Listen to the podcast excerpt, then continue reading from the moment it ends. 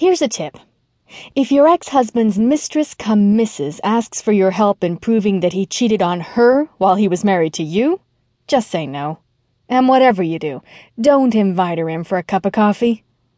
Wine? I asked, stepping aside to let Rachel Slattery, now Rachel Slattery Thorsen, pass by. Rachel frowned, wrinkling her pert little nose as she moved into my living room. It's a bit early for me, Maggy, but maybe a mimosa? Of course. Let me just pop some champagne to celebrate her arrival. It was my morning to open the store. To me, noon is the new five o'clock. I don't know why I was bothering to explain. I'd started my coffee house Uncommon Grounds only because Ted, my former husband and Rachel's current one, dumped me for her. Ted being a dentist and Rachel his hygienist, they'd apparently fallen in love over the spit sink. Anyway, my point is that when you got right down to it, it was Rachel's fault I had been upright and brewing coffee at 5:30 a.m. It's wine or nothing. A white zin? The next best thing to nothing. Coming up. I left her with Frank, the sheepdog I inherited when my son Eric went off to college in Minnesota, and headed for the kitchen. Behind me, I heard Frank rouse himself and then, with a groan, settle back down on the hearth of the unlighted fireplace. At least one male in the family wasn't enamored of Rachel. I poured the leavings of a bottle of red Zinfandel into a glass for her and topped it off with flat 7 Up. Then I opened a fresh bottle of old Vine Zin for myself. When I went back in, Rachel was seated on the couch. She was wearing a short skirt and boots, and I had to admit, looked adorable. Lucky Ted. He'd managed to snag a younger woman just as the dress code he'd loved so much the first time around minis, boots, platform shoes cycled back into fashion. Thank you. Rachel accepted the glass from me and sipped delicately. Ooh, this is delicious. I thought you'd like it.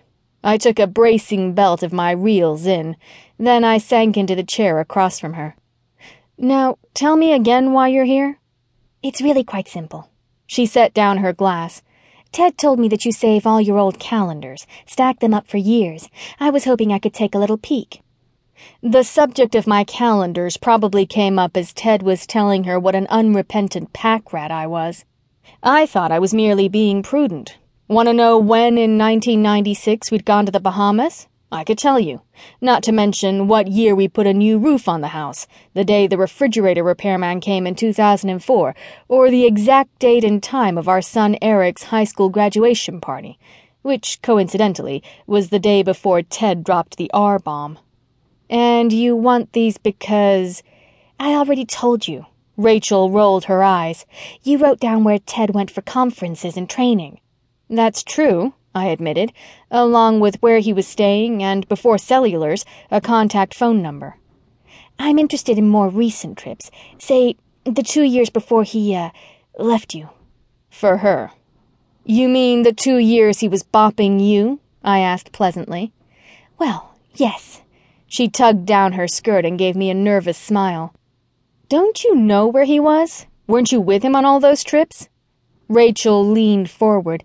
That's what I thought, she said in a low voice, but apparently not. Hard as it might be for you to imagine, I suppose Ted could have gone to a legitimate dental conference or two without you. Though looking at little Miss Tooth Delay, with her short skirt and long legs, it was pretty hard for even me to imagine it. You don't keep trophies from dental conferences, Rachel said, rifling through her patent leather YSL tote. YSL, as in Yves Saint Laurent. Rachel should know something about trophies. She was one. Excuse me? I asked politely. She came out with a stack of plastic rectangles. Trophies, Rachel repeated, handing them to me. These are key cards. I shuffled through them quickly. From hotels. Exactly. I shrugged. So you want to turn him in for not returning his room key to the desk? You just don't get it, do you? Rachel leapt up dramatically. He's been cheating on me, then and now. She pointed to the keys and burst into tears. I handed her a tissue. The woman managed to look good even when she cried.